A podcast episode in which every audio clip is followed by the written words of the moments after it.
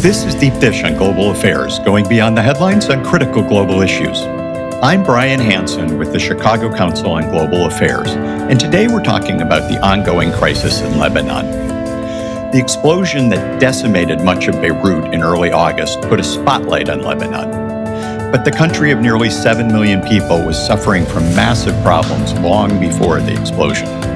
Decades of financial mismanagement and political corruption have caused the worst economic crisis in the country since Lebanon's 1975 to 1990 civil war.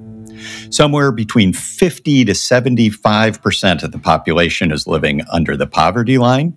Widespread food insecurity threatens even the wealthiest Lebanese, and the local currency has lost 70 to 80% of its value. Last fall, widespread political protests brought down a government and sparked hope for meaningful political change that failed to materialize. Further, the government's resignation after the explosion occurs when critical public services are needed not only to respond to the aftermath of the explosion, but also to deal with the ongoing battle with COVID 19. Before resigning, Lebanon's foreign minister called the country, quote, a failed state a grave diagnosis for a small country in a volatile region. Are there more hopeful pathways forward for Lebanon? And if so, what are they? To help us understand what's going on, I am joined by Maha Yahya. She is the senior director at the Carnegie Middle East Center, where she researches political reform in the Middle East. And she joins us now from Beirut. Welcome to Deep Dish, Maha. Yes, thank you. Also joining us in this conversation is Emile Hokayem, who is the Senior Fellow for Middle East Security at the International Institute for Strategic Studies, where he researches regional politics, security, and non state actors. He's joining our conversation from London. Welcome, Emile. It's great to have you here as well. Thank you very much for having me. So, Emile, I want to start with you and have you paint a picture of the society in Lebanon. Who lives in Lebanon? What are the important cleavages in society that drive the situation there? Well, Lebanon has a, a very diverse population, um, diverse in every possible uh, way. Uh, they are up to 18 uh, religious sects that live around. Uh, many Lebanese are Western oriented, uh, but also Asian oriented. So there's a, a real mix in terms of, uh, of culture, in terms of orientation. Um, it's, it's a small population, uh, but uh, that grew because of the addition over centuries of uh, migrants from across the region, and more recently, refugees from Palestine, from Syria, um, and so it, it uh, adds up to a, a very uh, lively, messy country. But on top of all this, uh, there is a political structure that organizes society, and a political structure that is uh, shaped by primarily by a uh, um, sectarianism, a, a power sharing formula uh, among the major sects of the country which uh, basically distributes uh, institutional but also informal power uh, between them. And it's that political system that is today the target of uh, massive criticism, political protest, and is um, the, the engine for the institutional corruption and mismanagement that has led to the most recent crisis, most you know, spectacularly uh, the horrific blast that uh, that took place in Beirut on on August 4. So you have the, this mix of a, a, rigid political system atop a quite diverse and, and vibrant society. And that's the tension that needs to be resolved right now.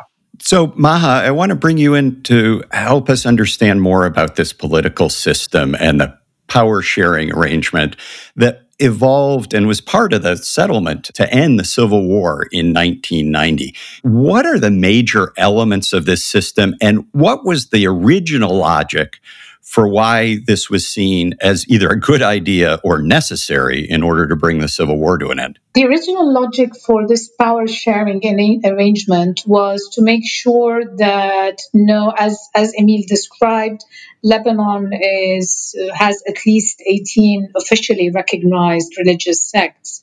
So the idea was to make sure that not one any one religious community feels that it is being left out somehow, and that they all have a say in decision making to some extent. Um, this initially began with when Lebanon was under French mandate, i.e., post World War One. Um, this was a French idea. Uh, Lebanon was created at that particular moment in time. Um, and the idea was to create a power sharing that would allow different religious communities um, to occupy the key positions in government, i.e., the president would always be a Christian Maronite, the Speaker of Parliament would always be a Muslim Shia, and the Prime Minister would always be a Muslim Sunni. Initially, the ratio was six Christians to five Muslims. At the end of the civil war in 1990, there was the Ta'if agreement. This was adjusted where you would hire, it was more equal. You would hire six Muslims to six Christians. Again, that was modified because the, Lebanon, the, the primary impetus, if you want, uh, if you look at the first, the declaration of the first Council of Ministers, in that declaration, they talk about dropping this power sharing the system that is based on sectarian identity and moving towards a civic state. Fast forward, we're still where we were when Lebanon first got independence. In 1990, the political settlement that ended the civil war uh, was based on the idea, as I said, making it more equitable, but also uh, it drew a roadmap that uh, in time would allow Lebanon to move out of this power sharing that is based on identity towards this more civic approach to the state.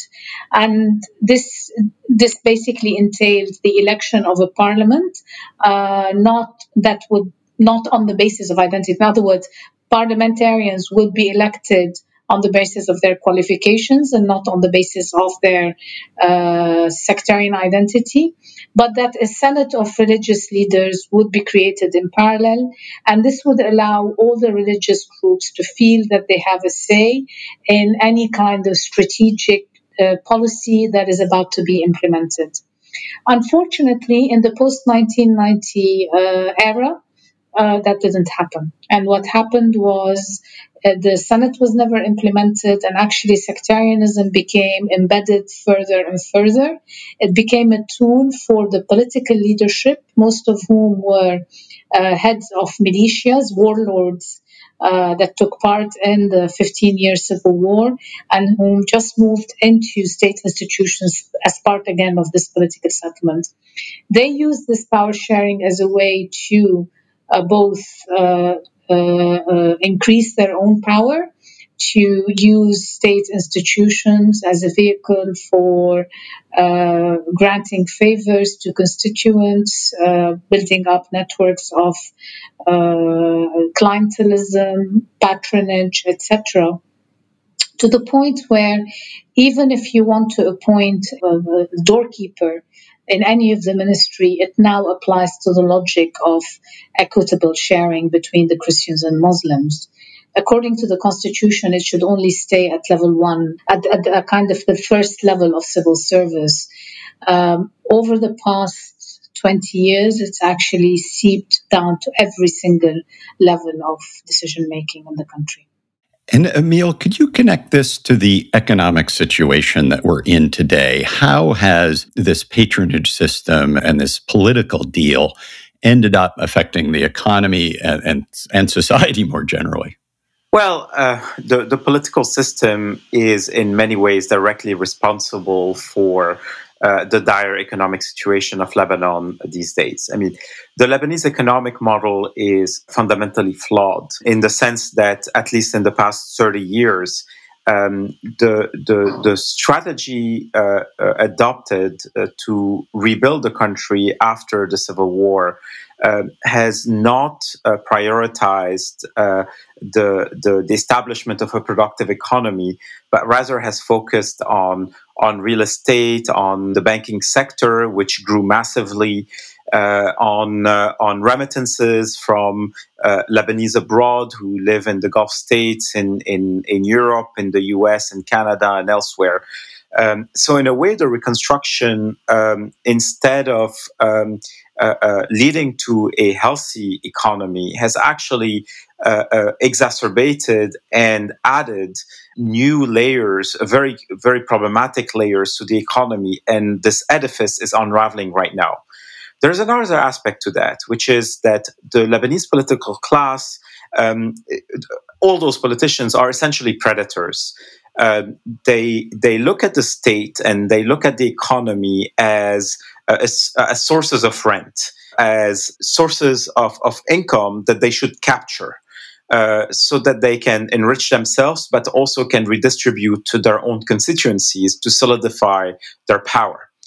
And because of the power sharing uh, agreement uh, that Maha just described, um, essentially everyone is uh, implicated in this uh, capture of the state and of the economy.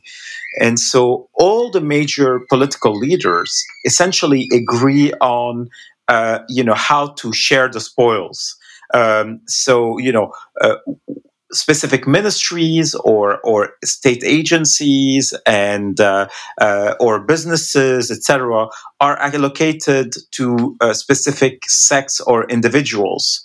Um, and it makes for a corrupt, incompetent bureaucracy, the one that oversees, for instance, the economy, and we saw that with uh, with the port in Beirut.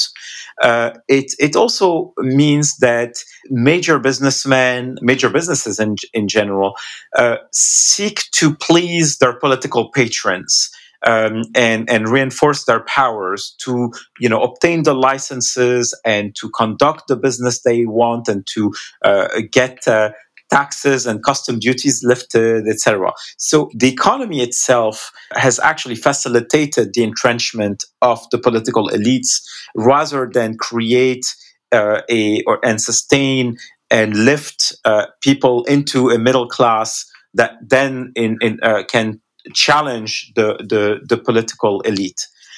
There's another aspect to this, uh, which is the, the financial system. And this is uh, at the heart of today's uh, predicament for Lebanon. What has happened in the past uh, 20 years is that uh, Lebanon essentially pegged its currency to the dollar. Um, you know, every dollar was fixed at 1,500 liras. Um, and uh, that provided a level of stability in the banking system that allowed the ban- banking system to grow. But, but this uh, required a, a constant, uh, uh, a continuous flow of dollars into the country. At a time where Lebanon was importing a lot and exporting very little. So you had a, a, a commercial deficit and in parallel, you had a, a growing uh, fiscal deficit because the state was badly mismanaged, primarily the energy sector, which cost Lebanon, you know, up to 1.5 to two billion dollars a year, uh, and what and never produced the amount of electricity uh, that Lebanon uh, needed. Uh, so the country was essentially bleeding money. And so what happened essentially is that the central bank uh, in in uh, in combination with the with the state sucked uh, all the dollars uh, from the banks uh, and rewarded uh, uh, these with high high interest rates. So for a long time, it seemed like Lebanon and Lebanese banks were doing quite well. Well, actually, what was happening is a very similar to Ponzi scheme. Some people say it was a Ponzi scheme. And so the state accumulated losses, the central bank accumulated losses, and the banks had essentially uh, financed uh, uh, those uh, uh, uh, which fin- had financed the operations of the central bank and the state, found themselves with with no money left. so this is why, for instance, today people's savings in Lebanon are trapped in banks. Banks are so worried that they will be run on them that they have limited uh, illegally how much money pe- people can actually withdraw from from their bank accounts. At the same time, the central bank was no longer able to defend the lira at 1500 lira to a dollar. So um, they let the lira float in a very, um, you know, uh, I'm not sure if Maha would agree with that word, disorganized, but willfully disorganized way. There are several exchange rates in Lebanon today, um, and uh, which basically meant that the economy uh, nosedived very rapidly. I mean, Lebanon was suffering from serious economic problems for the past decade. Um, it, it's not just because of what I described. There, there were other pressures on on uh, on the country. Uh, for example, uh, you know, inflows of refugees. But of course, this was up, offset in part uh, thanks to uh, foreign donations.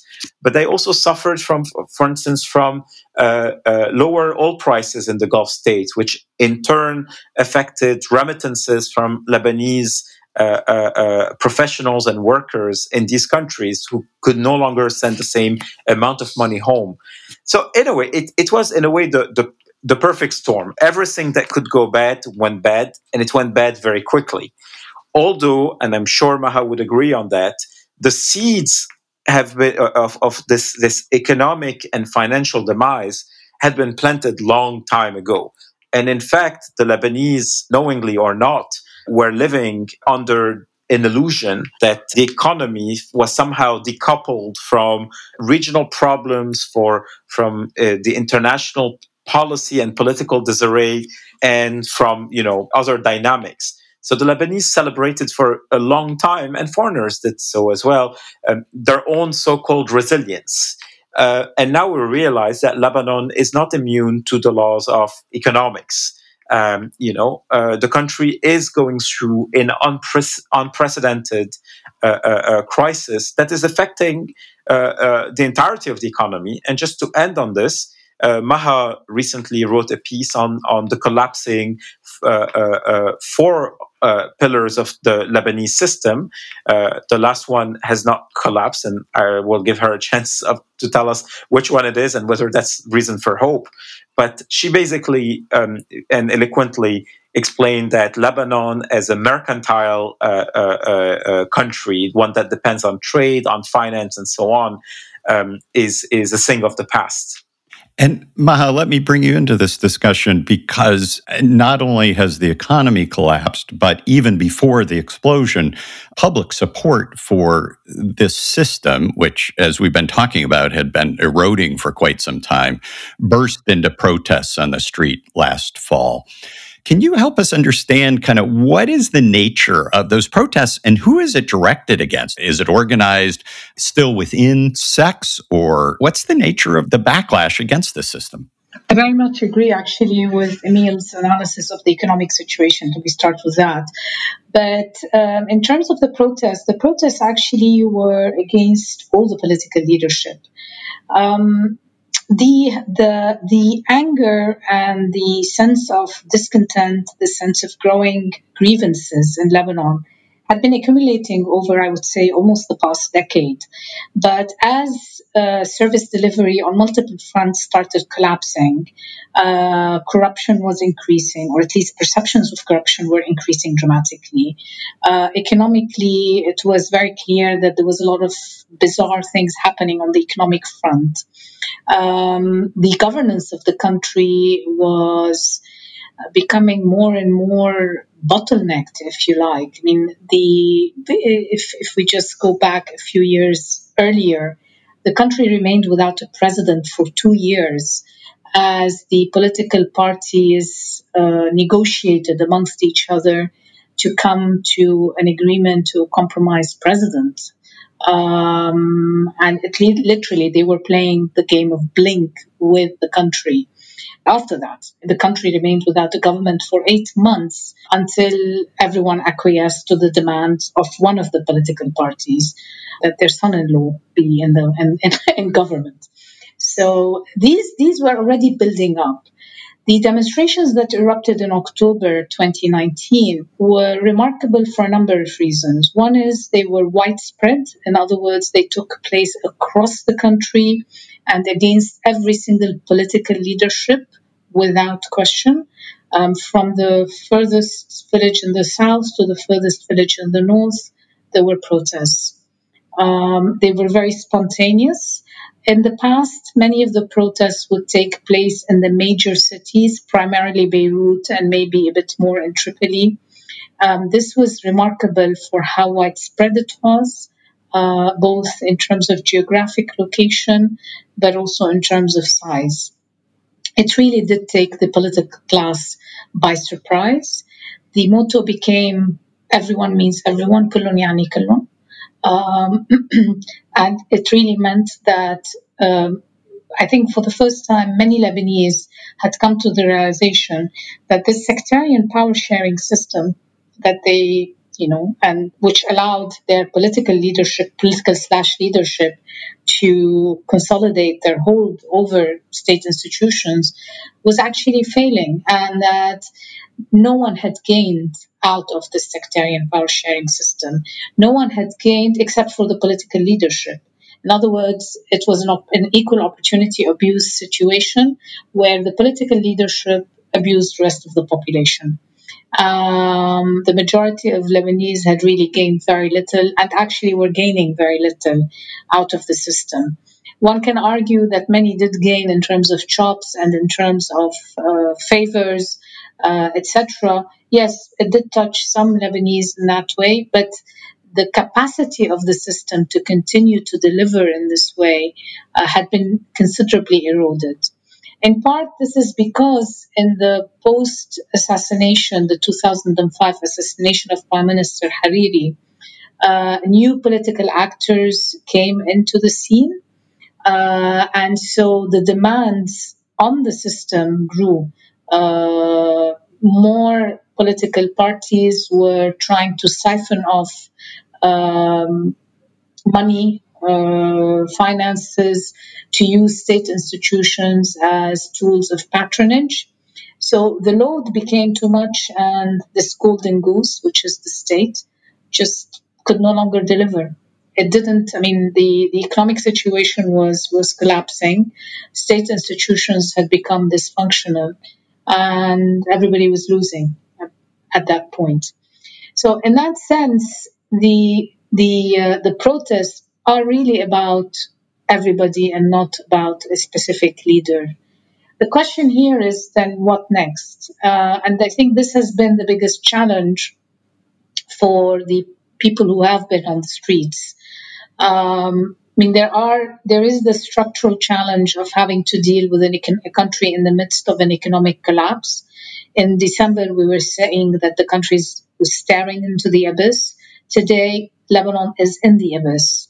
This is a country that has lost, where people have lost uh, almost, you know, they've lost their jobs. Hundreds and thousands, hundreds of thousands have lo- lost their jobs. Thousands of businesses have closed. The purchasing power of Lebanese has been lost. I mean, the, the Lebanese lira has lost close to 70% of its value to the dollar which means that people's purchasing power has also decreased by an equal amount.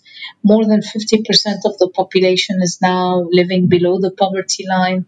There are serious concerns about famine or people going hungry, not famine, but people going hungry in Lebanon. This is unprecedented. And then you add to it the calamity of the pandemic and the lockdown measures associated. On Friday, it's about to go down into lockdown again, to go into lockdown again um, which means people will be staying at home, small businesses will have to close. And then you add on top of that uh, uh, a catastrophic explosion, which epitomizes for most people this horrific, I mean, A, it epitomizes the criminal neglect and disregard that this political leadership has for the Lebanese but also this marriage of convenience between a corrupt political class and a corrupt business class. The fact that you would allow almost 3,000 tons of uh, ammonium nitrate to languish in a port which is in the heart of the city. Beirut grew around the port. This isn't some remote location. For almost six years, and then, despite repeated warnings, keep it in the port to end up with a catastrophic explosion uh, of similar to what we saw two weeks ago in Beirut that has affected almost 50% of the city. Um, that where 300,000 people are now homeless, uh, more than 6,000 have, have been injured, and almost 200 killed. And I won't even talk about the damages to businesses, job uh, employment, etc. All of this to say, the country today is literally collapsing. The piece that Emile was referring to, I'd written this almost like two weeks before the explosion, and it was about how the four, uh, four out of the five key pillars in Lebanon were collapsing. Um, the political uh, the political settlement, the power sharing uh, arrangement was in doubt. The Lebanon was built, as Emile described, on a kind of merchant republic uh, model, i.e., an economy that was based on banking and services. That is now no more. Lebanon is no more the Switzerland of the Middle East, famed for its uh, banking secrecy, etc. Uh, the third pillar, which is uh, issue of uh, freedoms, the fundamental freedoms, um, is there's a lot of clampdown today, uh, a lot of human rights abuses, a lot of clampdown on the right to freedom of speech, but also freedom of assembly. Actually at this point lebanon is under a state of emergency which gives the army broad reaching powers to grab anybody off the street or even from their homes. Uh, and it gives military courts uh, a kind of a privilege over civilian courts and then the fourth pillar is the middle class the middle class has been completely eroded and they're the ones that are swelling the ranks of the poor right now uh, because of the uh, currency devaluation. The fifth pillar is security and the army, and this is where we are now. We have to wait and see how things will develop on that. So, this is a really dire situation as you both have been developing it here. And in terms of that question, what comes next? Emile, in a recent Twitter intervention, a, thread that, that you created, you focused and called out Hezbollah both as having unique responsibility for the dysfunction, not that lots of folks have not participated in it as we've just laid out. But you said if you really want to understand what's going on, you've got to be able to pull out the role Hezbollah has played. And implied in that is that Hezbollah is part of the key to being able to move forward and get beyond this point. Uh, what did you have in mind there? Well, let me be clear. Um, even if they weren't Hezbollah, given the political system that we have and the economic model that we have in Lebanon, there would still be a lot of corruption, mismanagement, and so on. But what I'm trying to say is the following every political actor in Lebanon, or at least those a part of the ruling elite, um, has an interest in a weak state. There, as I said, and as Maha also uh, uh, uh, reaffirmed, uh, they're essentially predators. But they all operate within that system. Hezbollah is unique in the sense that it operates within the Lebanese system, but also above the system. And what I mean by this is that Hezbollah, as a powerful militia with regional ambitions, with a regional sponsor, Iran, uh, with uh, you know a, a, a, very confrontational agenda, has made uh, has has really poisoned Lebanon's relations with its traditional partners. Uh, you know, the, the, the countries that provided most of the foreign direct investment into the country, most of the employment for the Lebanese diaspora. Uh, you know, so basically Western countries, Gulf states, etc. It also has kept Lebanon in a uh, uh, a situation of you know uh, either war or or waiting for the next war. Um, so there's a, there's a real cost to that. Uh, you know, there's obviously a human, economic, and and uh, cost to and political cost to to the wars that Hezbollah has been involved in, uh, especially the 2006 one. Um, but there's also the fact that you know Hezbollah cannot allow a a strong state to emerge in Lebanon because a strong state would infringe on its uh, uh, strategic and, and operational autonomy as a powerfully armed non-state actor uh, making its own decisions on on war and peace. And so yes i i do uh, uh, uh i do emphasize hezbollah responsibility in, in, in all this.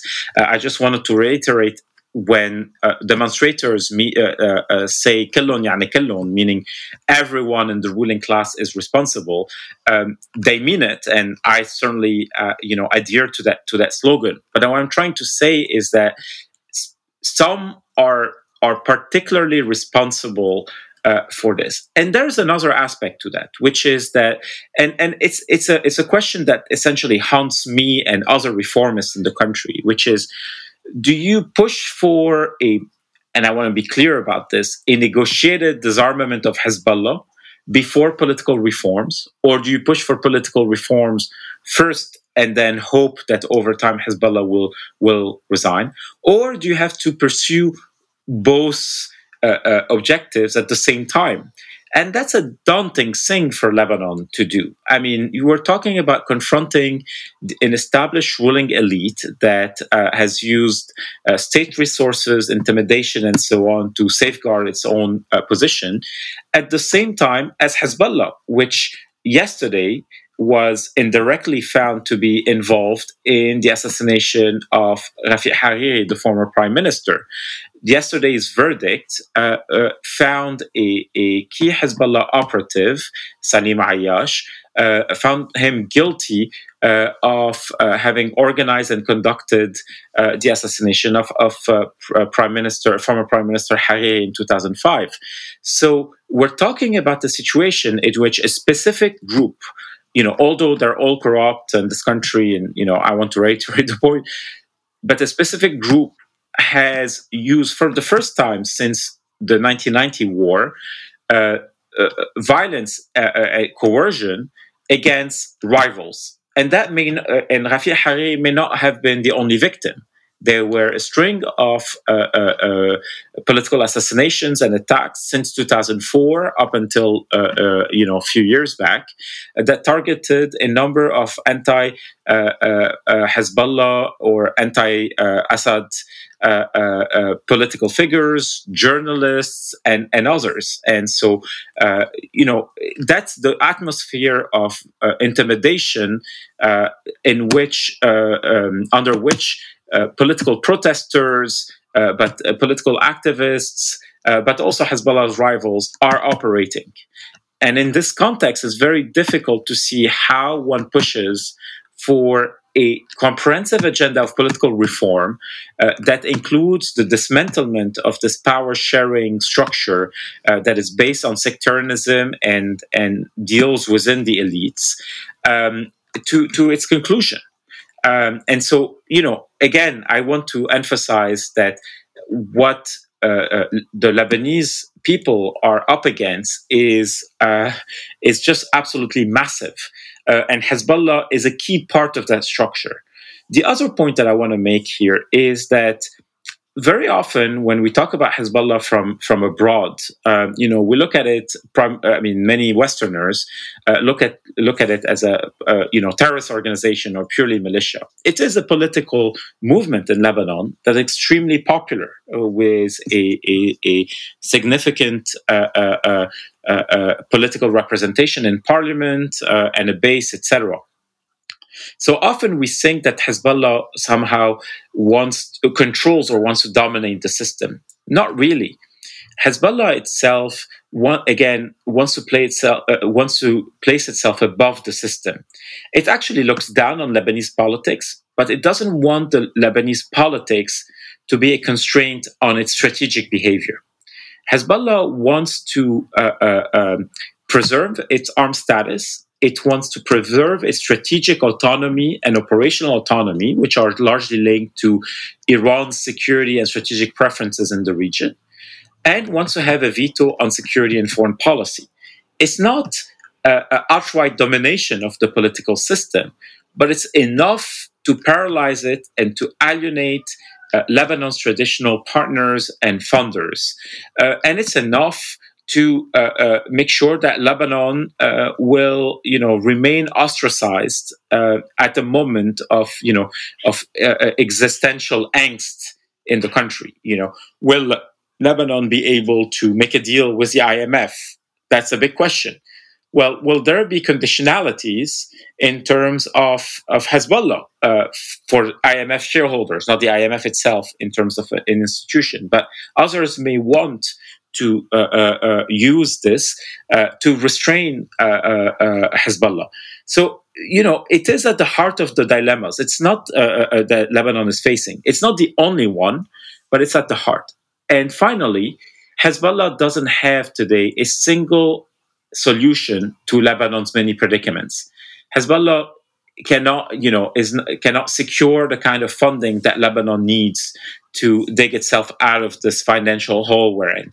Hezbollah cannot do reconstruction the way it's needed at the port and elsewhere. Uh, Hezbollah is not able to stabilize the economic situation and jumpstart the economy so that Lebanese citizens who have just lo- lost their jobs uh, uh, uh, can can find work again. All this is going to depend on integrating Lebanon again into the global economy, and that means bringing back Western Gulf investment, uh, stabilizing our banking sector, and so on. So that's the point I'm trying to make as well: is that Hezbollah is not a solution to any of the problems we're facing right now. Deep Dish listeners, I want to take a quick break from today's episode to remind you that the Chicago Council on Global Affairs relies on contributions and donations from listeners like you in order to produce Deep Dish and help people understand the most important issues facing our world. If you're enjoying Deep Dish, I'd ask you to consider supporting our podcast by going to our website, thechicagocouncil.org slash support deep dish. That's thechicagocouncil.org slash support deep dish. Thank you for your support. So, Maha, as you look at this situation, and we've talked about your analysis of four of the five pillars of stability in Lebanon uh, falling apart or being undermined, what do you see as the hopeful path forward or the key dilemma that needs to be uh, addressed in order to have a brighter future for the country? I think we, I mean, just to pick up where Emile left off, I think we're looking at two different levels of paths forward. There is the issue of Hezbollah and the broader question of US Iranian tensions, uh, Iran Gulf tensions, uh, and what that means for Lebanon. The the relationship between Hezbollah and Iran has really placed Lebanon in the eye of the storm on that front. And that is not something that the Lebanese themselves can resolve. This is going to be part of a larger regional political settlement uh, that pushes in the one way or the other. What the Lebanese can do for themselves is elsewhere. Uh, and I think this is where there is some onus on the protest movements um, that have been, you know, people who've been on the street since October. There's now a move to try and organize some of this. Much of it was spontaneous. Uh, a lot of them are social movements, as we've seen in other places. They don't believe in hierarchy. They don't believe in institutional organizations. There's a growing recognition that actually, no, institutions are important and political parties are important. And actually, politics is, is not a dirty word. Politics is a noble cause if, if one does it in the way it needs to be done uh, when when it's not about corruption, but is actually about serving the broader public. There is now a move to try and create coalitions, to try and create political parties amongst the various protest movements. It's challenging, but there are several initiatives in you know in, in the making right now to try and create at least broad platforms that bring different groups together and that also prepare some for running in the in the future parliamentary elections.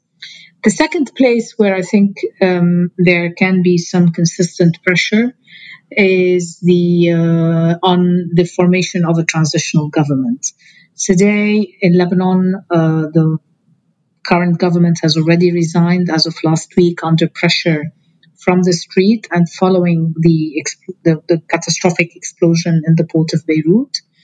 Um, and yet the president has not called for the mandatory consultations to name a new prime minister.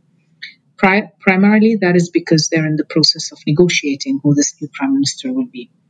What people on the street are demanding is a transitional government that is made up of independents, people who do not owe their allegiance to the different political parties, and who have the capacity, the integrity, the credibility to uh, put together an economic rescue plan for the country uh,